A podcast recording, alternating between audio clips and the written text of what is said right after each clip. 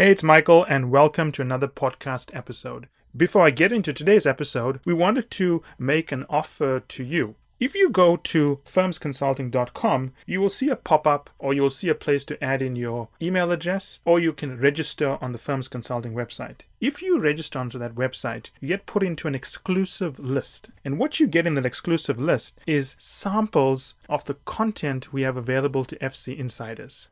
So that said, I hope you enjoyed today's episode. Hey, Tom, welcome to the show. It's good to have you here. Yeah, thank you. It's a delight to be in conversation with you today. So where in the world are you calling in from? I am calling in from Taos, New Mexico in the United States. New Mexico. Now, why is New Mexico in the news for some reason? They've been in the news a lot recently, haven't they? Yeah, I mean, the state will periodically show up in the news. A number of people within the Biden administration are leaders from New Mexico. Certainly the Permian Basin being here in New Mexico and a source of oil and gas. And, you know, New Mexico has been certainly a place of many of the businesses in the extraction industry. I'm happy you didn't mention Breaking Bad as being a reason New Mexico is in the news, because that would be another reason. So you have a very interesting background, a very storied career in the tech sector and so on. As a start, let's talk about your background a bit. You know, where did this all start, and how did you end up having this choices in life? Sure. So I can certainly speak from my academic background. I have undergraduate degrees in business and psychology and a master's degree from the University of Pennsylvania in organization dynamics. And that background has been particularly formative in the work that I do and the life that I've led. In that I like to play at the intersection of strategy and execution of strategy. And that always comes down to people and the people in the organization. And I was a partner in a global management consulting firm for 17 years, where we were working primarily on the people side. And this is, you know, I'm talking the early 1990s.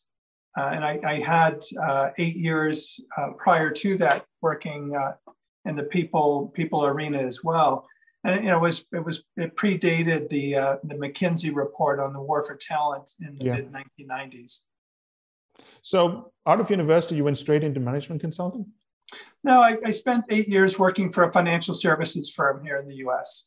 Okay, and is that where your interest in organizational theory, organizational design evolved? Was it similar to the work to your studies, or it was different?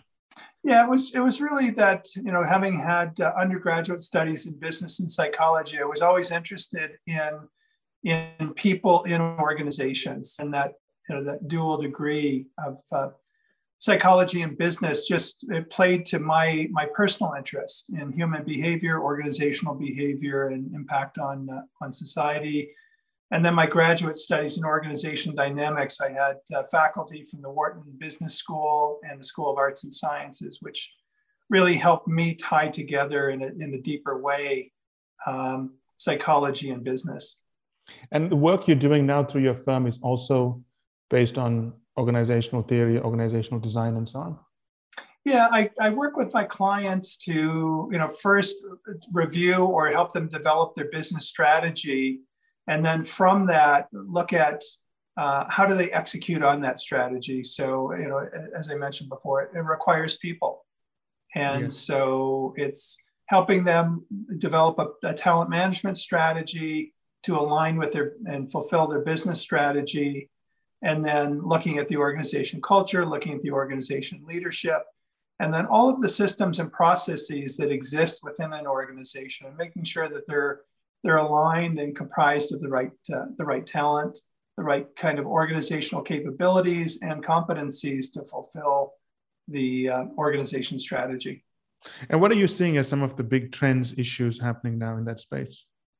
Yeah, I mean, there are a multitude of issues. You know, the clients I work with, one of the biggest problems they've had is attracting and retaining talent, especially because of COVID. Over the last couple of years, we've We've seen the mass resignation. And so clients have had to really look at what is the talent that they need in the organization, and how do they retain and attract the talent that they need. And it's been a challenge across all industries of attracting and retaining talent, especially during this period of the Great Resignation. And what are some of the tools or tactics or best practices you've seen successful companies adopt and use? You know, it's interesting. There's been a lot of work done around employee engagement over the last 20 plus years. My firm was actually one of the pioneers in employee engagement back in the early mid 1990s. And in some respects, nothing's changed. It's looking at what's most important to people working in the organization. What's the purpose of the organization, which is particularly resonating with Gen Z, and who are the leaders and what are the qualities of the leaders? What are the opportunities for growth and development? What's the nature of the relationship with their peers, with their customers, with their superiors, with their subordinates? And those factors have always been important to individuals working for an employer. And then, things like I call compensation hygiene factor. If you're within 20% high or low of a target number, compensation doesn't make a difference in terms of whether somebody comes to work for you as an employer or chooses to leave. Okay. So those sound like things companies have always really been doing. So what has changed in the way they're now managing it? Yeah, I mean, some of the things that have changed are organizations have learned by the hard lesson of having to have a virtual workforce. Yeah. And so they're now trying to figure out, people spent the last 2 years working remotely. They're coming back into a physical location. And so employers are trying to figure out what work can actually be done virtually, what work needs to be done in a company facility. How do people collaborate? How do they cooperate? How do they innovate? And what's a hybrid look like? And obviously it depends on the role, it depends on the organization, what work needs to get done. But companies are now needing to learn to have some hybrid of virtual and physical. And it certainly hasn't been figured out yet. Okay. That sounds very interesting. And do you feel that there are certain sectors that have gotten a better handle at handling this, or it's just complete across the board, everyone's struggling? Yeah, it truly is across the board. I mean, I work across multiple industries, and I can't point to a single organization I work with that has figured out a solution. They've figured out a temporary solution for them. I've got clients that literally have given up all of their physical locations and now are having to reconsider that. I've got clients that have put all kinds of safety measures in place in terms of daily testing and mask requirements and all sorts of things because they've needed their workforce to be on site all the time. I've got clients that are rotating where half the workforce are in the physical office space 3 days a week, and the other half are there 2 days a week, and then the next week it's 3 and 2. And I've yet to find an organization that has completely figured it out. Yeah. And do you think that there's been some difficulties in terms of having a workforce that's mostly virtual, but at the same time, companies have not moved away from having this very rigid organizational design structure in the way they assign employees and so on? Yeah, I would say two responses. So one has been a surprising aha at how many clients I work with, how many organizations have realized they actually can work virtually and work very effectively. But one of the lessons they've had to learn is their performance management systems and what are they actually measuring. And so many companies, based on a 100-year history for the manufacturing sector. We're still focused on throughput, meaning were people showing up? Were they showing up on time? What were they doing? And the managers were monitoring their throughput as opposed to their output. And a big learning experience for many organizations has been something they've known, but just didn't have performance management systems, manager systems in place to really focus on the output. you know, companies have gotten much better about the input, meaning who they're hiring, but they were still focused on the throughput as opposed to the output. And shifting the focus to output has been one of the requirements of working virtually. And they're still discovering what does that really mean and what's really important? What are the activities? What are the behaviors of their workforce that are truly focused on adding value to the bottom line and to the operations of the business? If you look at most of the media reports and so on, there's big talk about how the workforce has adjusted well, productivity has gone up. But has productivity really gone up in your opinion, or is it just at this time after the pandemic, things were bound to surge? Yeah, I mean, my sense is productivity has definitely gone up when I look at you know, the actual results of clients. You know, one of the organizations I work with, they in response to the initial effects of COVID, they reduced the company organization size by about 40%. And yet they delivered more financial results than they had the prior year with 40% fewer workforce. So productivity is up, but it's taken a toll. I mean, people, every single leader I work with is exhausted. Their leadership teams are exhausted. And it's taken a tremendous toll. And I think we're going to see that some of the efficiency, some of the productivity numbers are going to wane if they can't find ways to address it, including adding more staff, getting better at business processes, and figuring out how to get work done. And just to unpack that for the audience, you're not the only one that tells me this is taking a toll. I've seen it with executives I've spoken to. They look tired. Is it because of COVID or it's because of moving to virtual working is the issue? Which one is driving it? I mean, it's probably a combination, but is it the virtual working where there's no barrier to when work ends that's driving this?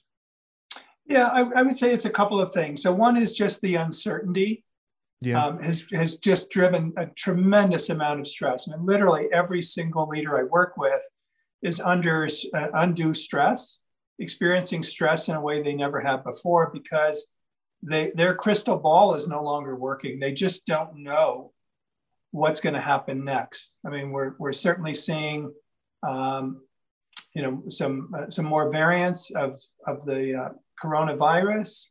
And so here in the US, employers are wondering, you know, is there going to be another wave in the fall? What are they going to have to do? So the uncertainty and the stress associated with that has been a piece of it. You know, the term work-life balance was coined about 20 years ago, and it was a function of you know, technological advances where people could be always on. Yeah. And certainly with COVID and working virtually, the leaders I work with are exhausted because where they may have before COVID been able to turn off work at some point, they have not been able to now because they've got all of their people are working virtually or have been for the last couple of years. And so they're having to be always on. And, you know, my comment around the work-life balance has been that there's a deal that gets struck, particularly with the CEO, but the leadership team, that when you take on those roles, that is your life. There's no such thing as work and life. It's just, that is your life. And, you know, most CEOs get it. And they're, you know, they're being compensated for it either financially or in other ways.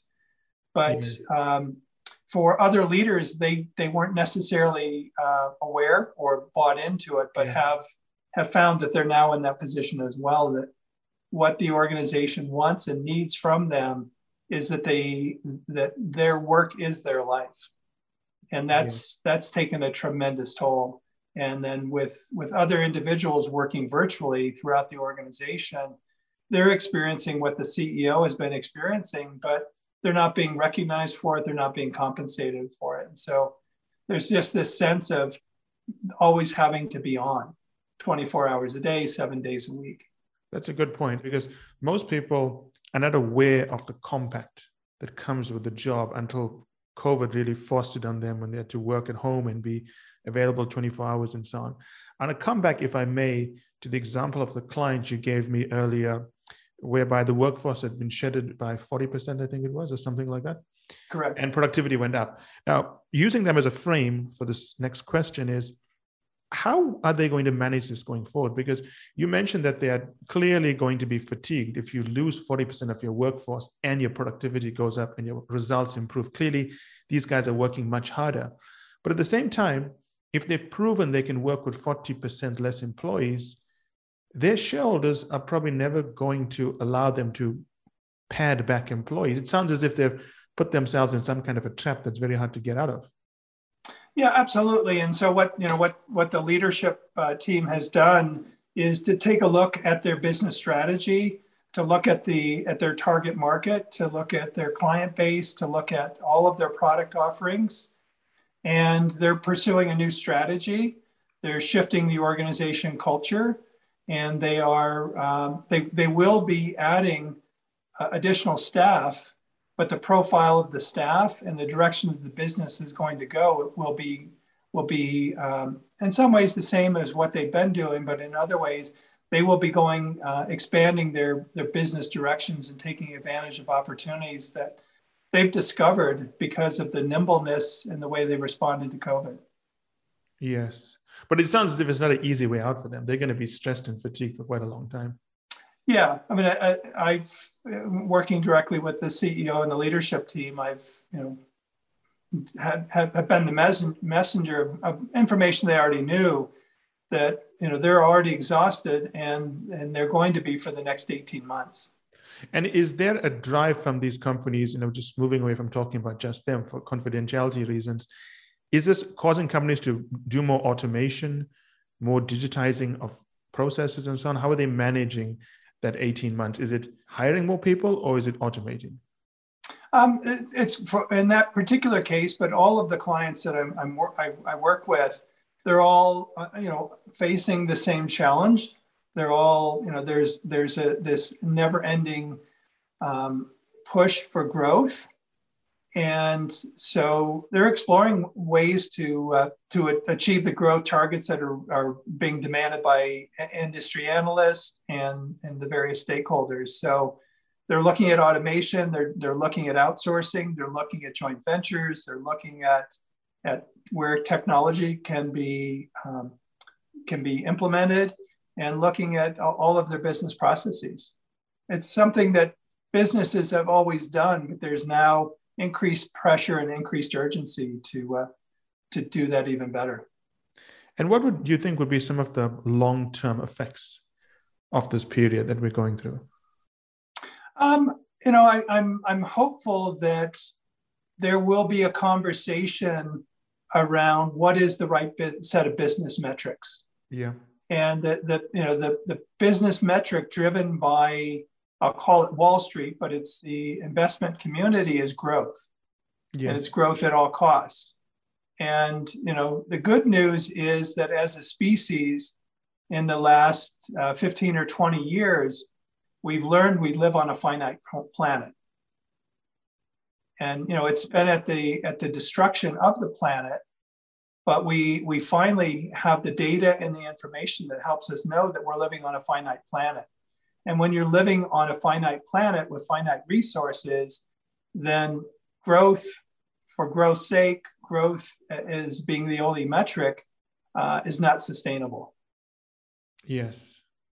But do you think that there'll be much change? I mean, if you look at what the response was to COVID, it was a total lockdown. It means we have the willpower and we have the resources to do it. So if we're not doing anything about climate change or not enough of it, is there ever going to be a point whereby we're going to be at the cliff and we just need to do it?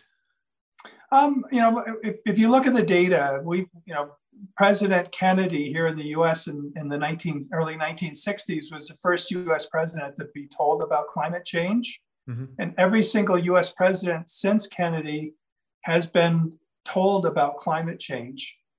Business leaders have been, it's been on their radar, and has, by and large, haven't done enough or haven't done anything to address how their organization from a risk management standpoint is going to deal with it.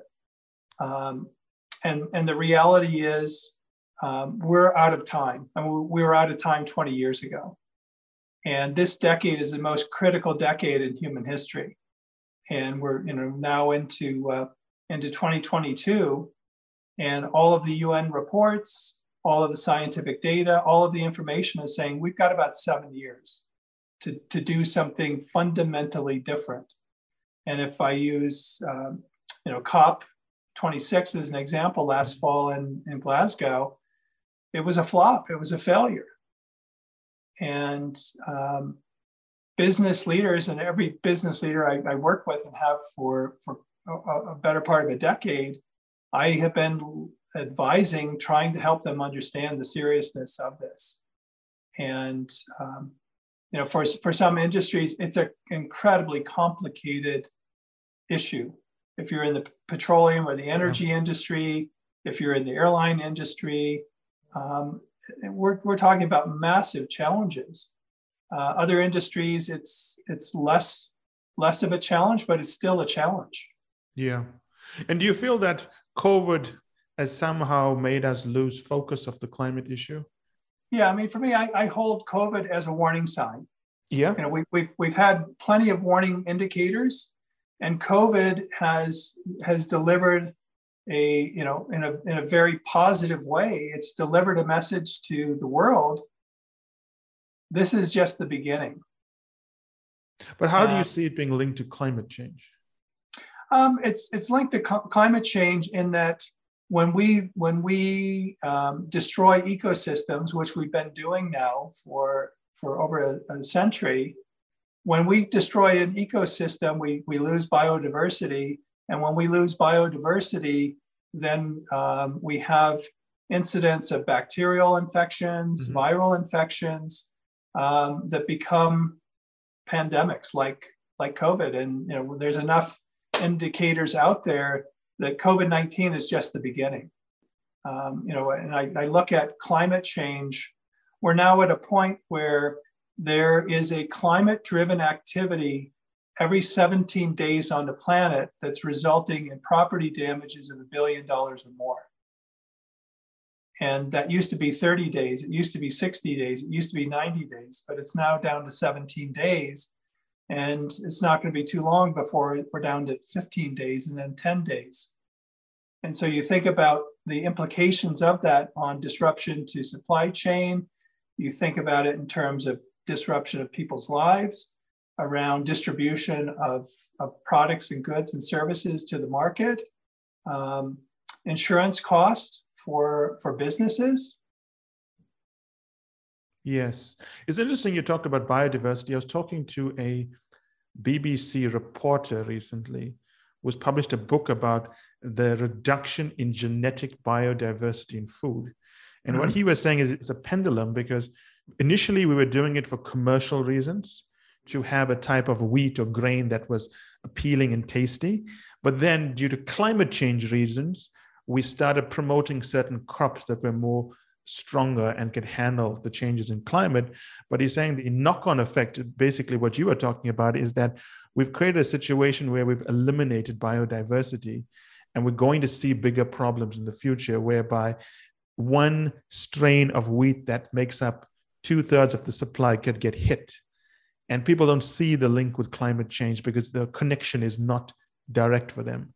And you're one of the few people that actually was talking to me about how COVID is a knock-on effect of climate change, as opposed to it being an health epidemic or something like that.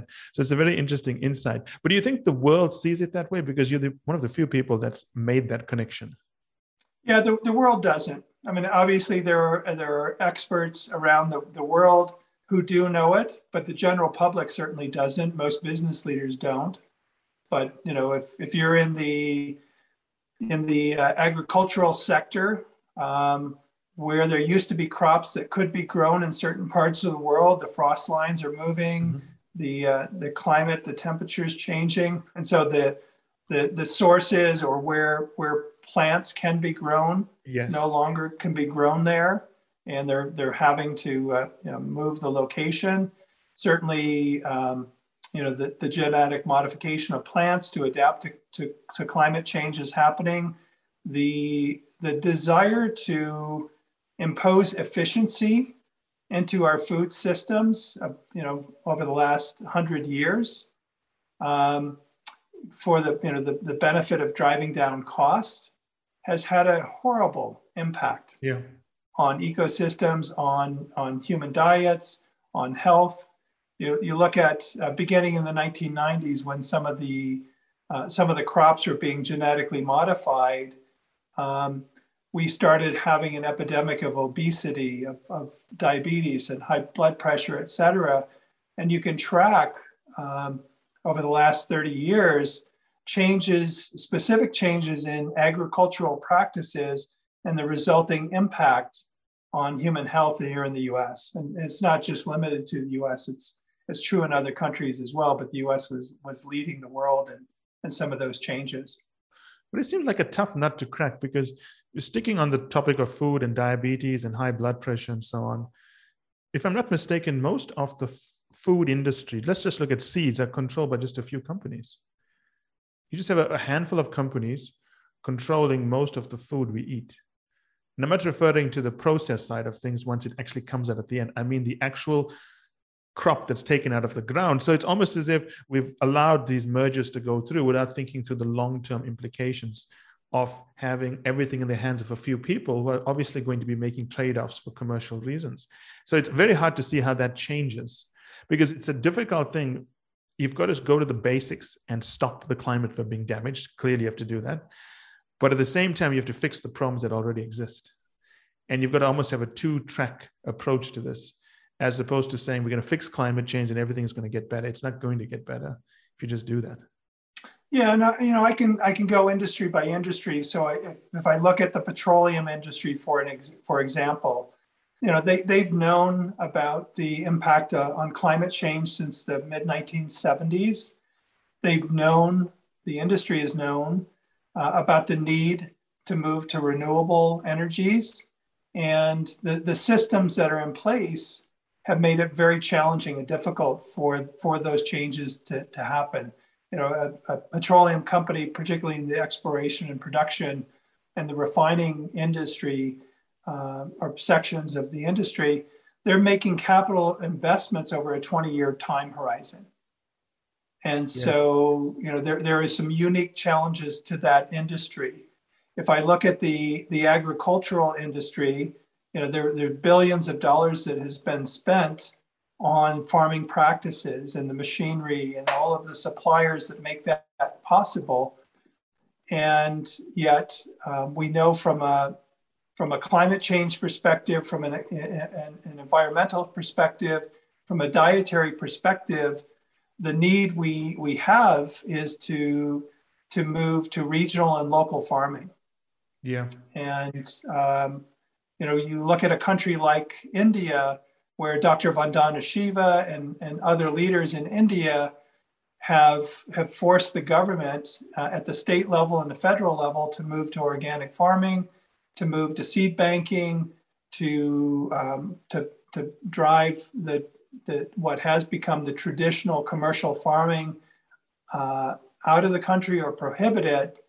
And so the food companies in particular, and I mean that all the way through from the farming, the suppliers of tractors and equipment, through to the grocery retail outlets, that whole supply chain will have to change.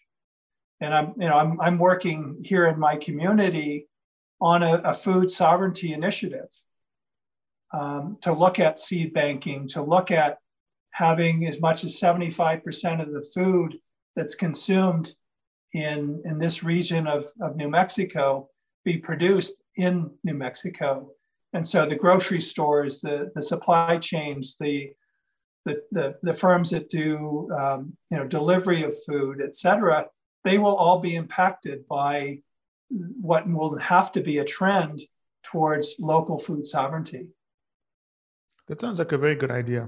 It actually works. You've quoted some examples of that. I've also seen that in California, in Vegas. I've seen some initiatives like this, and Canada as well. Given the importance of climate change, when I speak to executives, and I speak to executives every day and clients as well, what I tend to see is everyone knows it's important. They talk about it. It's in their language. But if you dig down into the initiatives they have on the go, it does seem like it's business as usual. And for many companies, they feel if it's someone else's job to address the fundamental pillars around climate change. So, for example, you speak to banks, you speak to airline executives and so on. They know it's important. But if you look at budgets, priorities, R&D, climate change is not really the thing driving their business decisions. Do you also see that? Or is it something that's patchy and some are doing it, others are not doing it? Yeah, and I'll share a couple of different perspectives. So business leaders in general publicly talk about climate change, but it's primarily driven by fear that the government in Washington, D.C., or at the state level is going to impose restrictions on them. And mm-hmm. so it's not authentic. It's PR, it's spin. Privately, the leaders I talk to, they're very concerned about it, but they will say, I don't know how to address it. The system doesn't allow me to address it, whether it's the board of directors or the industry analysts, the institutional investors aren't allowing it to happen. So there's a systemic problem that's getting in the way. And the leaders have said to me privately, I need political cover to do the right thing. I know what the right thing is, but I need political cover. And I'll use COP26 again as an example. It was the 26th annual COP. And yet there still hasn't been a conversation at COP on an industry by industry shift in addressing climate change. It's still this conversation about globally, we need to do something about it. But as I mentioned before, for some industries, it's much easier to put in changes than other industries. The textile industry has done a good job of looking at the pollutants, looking at the chemicals, looking at where they're sourcing materials. They still have a long way to go. They're still one of the biggest contributors to climate change. The food industry is probably the biggest. But if we can take an industry by industry, sector by sector approach, I think we can see more advances and more improvement. But there hasn't been a mandate to make that happen. I can go back to the mid-1990s, Ray Anderson, the CEO of Interface Carpet, making a decision and having an aha to look at the thousands of chemicals that were going into the carpet manufacturing process and setting a goal of removing as many chemicals as possible from the manufacturing of carpet. And he achieved it and set a bar for the industry. And we haven't seen other leaders in other industries take that same approach. I mean, the CEO of Patagonia has done that for their industry. And it has affected the industry, but we need more leaders who are willing to take those risks, to put themselves out there and say, there's something we as a company and we as an industry need to do. But for those CEOs, it requires that they get their board of directors on in support of them, to ensure that they don't lose their job by taking what the analysts are perceiving as risk. And the reality is there have been so many technological advances that have happened that, whether we're talking about building materials, construction, et cetera, supply chain, sourcing, there are so many alternatives that exist now, but companies haven't done a good job of availing themselves of that information. Yes, when you give the example of the Glasgow meeting, if you look at that, it was the focus was on a global solution, but the reality is that there are just a handful of countries that contribute to the maximum amount of pollution coming up. You can take the bottom 120 countries and they can do everything. It's not going to change the world, right? So that's the first thing. We know it's just, if four countries put a concerted initiative in place, things can happen. And we know that which those four countries are. Yep. The second thing is that we still have to deal with what's already been put into the earth and atmosphere. It doesn't go away. It has to be withdrawn. So there's a lot of talk about neutrality and reduction, but there's very little talk about what we're going to do about what's already out there, which is still going to be causing trouble for years and years and years. And you feel in your work with leaders that it's almost as if business talks about how do we become climate conscious from today, but I've never heard a business leader talk about what are we going to do about what's already out there.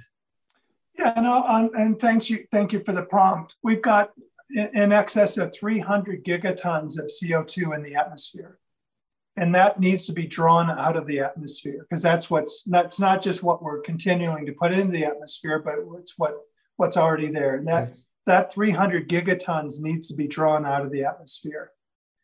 Historically, the planet Earth had about 6 trillion trees.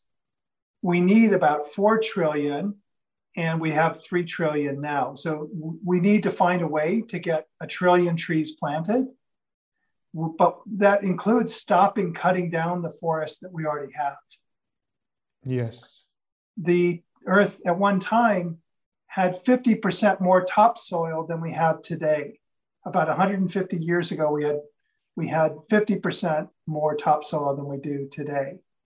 And, or, I'm sorry, we're at 50% of what we had 150 years ago. And topsoil is one of the best sequestering practices or opportunities for sequestering that CO2 out of the atmosphere, as with trees. We've destroyed our grasslands, we've destroyed our oceans. A combination of an additional 1 trillion trees, restoring the topsoil, and taking the topsoil we do have and making it healthy, restoring the ocean health and restoring the grasslands will sequester that 300 gigatons of CO2 out of the atmosphere. But that requires different food systems. It requires different forestry management practices. And a lot of land, I'm guessing, for the 1 trillion trees. It requires where do those 1 trillion trees go? And the human natural interface has to address that. There are about 850 ecosystems on the planet, and nature needs half minimum of each of those ecosystems. And so there has to be a conversation around that human nature interface in each of those 850 ecosystems. Yes. When you put out numbers like that, because the number is so big, let's look at the one for 1 trillion trees. It's such a big number. And that's 1 trillion trees that need to be managed well, because they only suck out the bad stuff if they're alive. If they die, they don't serve a purpose. You've got to have 1 trillion trees that are managed, kept alive. And we've got to have a system in place whereby people see the benefit of doing that. So they're willing to fund that through higher taxes and so on. But it's almost as if people don't see the incentive, or there's no incentive. They don't see the benefit, so they're not willing to pay for it. So coming back to this point, right? If you look at the effects of climate change, of course, many developed nations are being hit, but the places being hit the hardest seem to be developing economies. There are islands in the Pacific who may not be there in a few years. They may be underwater or constantly flooded. Do you feel that the momentum will change when people in the developed world start seeing the impacts more closely? Everything you said is absolutely true. And we're already seeing here in the U.S., for example, and in many countries around the world, the developed countries are seeing the impact of climate change, but it's disguised, it's concealed. Yes. There are roughly 80 million climate refugees on the planet today. That number is going to grow to 200 million by the end of this decade. So did you say 80 million? 80 million. 80 million, that's a big number. Yeah, and it's growing to 200 million by the end of this decade, and it will grow to about 1 billion by the end of by 2050. And so here in the U.S., here in North America, in Europe, there are refugees coming into those countries, and people are being affected by those refugees, whether it's around infrastructure, social services, the judicial system, et cetera. There is a cost. The war in Syria began because of climate change. Yeah. And so you look at the billions of dollars that were spent on the violence and the war in Syria that was driven primarily by climate change. And we're going to see more and more of those conflicts, more and more actions being taken by countries in response to immigrants, climate-driven immigration to other parts of the world. And that's, you know, one of the many hidden costs of climate change that people aren't aware of, they're not paying attention to. Yes, it's a good example that you gave of Syria and what's broadly happening in the Middle East and North Africa now, because if you read press reporting on the subject, they often talk about discontent. People are discontented, they're upset, but what are they upset about? At the moment, a big part of it is rising fuel and food costs. That's why there's discontent. There's uprisings, there's turmoil. You're right about the issue on climate refugees. What we're seeing now is probably just the early manageable waves of what will eventually come if it's mismanaged. But coming back to this point, right, it's interesting how our conversation started on organizational structures and design, and we moved into climate change. Do you feel there's an opportunity here for companies? Are they missing an opportunity? You know, any time there's a challenge, it doesn't matter if it's a pandemic from COVID or war or, you know, demographic shifts or anything else, there's always a challenge and there's always an opportunity. And for any business leader, you know, the challenge is looking around the corner, anticipating what's coming next and how is it going to impact your business and how are you going to respond to it. And there are tremendous opportunities that the challenges that the world is facing, many opportunities for businesses to respond to. But it can't be business as usual. And it requires looking at strategically, what are the implications of the challenge? Who are their customers? How are they going to reach them? And what kind of workforce do they have to or need to respond to those challenges? Now, if you're going back, we've had precedent in dealing with something like this. Nobody talks about the hole in the ozone anymore because we were able to respond to that. What's different between that response and what's happening now? Yeah, what's happening now and what's different is the complexity of the challenge. You know, with the hole in the ozone, we knew that Freon and some of the chemicals that were being released into the atmosphere were causing the hole. So you could easily identify the problem, you could easily identify the solution. The problems that we're faced with now as a business leader, as a governmental leader, as a society around the world, the problems we're facing are incredibly complex. There isn't a simple solution. And so we're seeing it play out in politics around the world where there's a complex problem. People can't get their head around it. They don't understand it. And so we're seeing many countries where an autocratic leader is being elected because the citizenry are saying, this is a complex problem. We need somebody to just fix it, to get it done. And likewise in businesses, we're seeing the complexity of the challenges where the smart businesses are creating a culture, they're creating a leadership team where the team collectively are solving for these problems. But we're also seeing organizations where they're putting a very historically traditional leader in place that's very autocratic, that's being, you know, driving through or attempting to drive through decision making. And, you know, time and time again, it can be expedient, but it doesn't always work. Yes. It's interesting you made that link between how leadership is being forced to respond to climate change. And you're right, what you're saying is very true.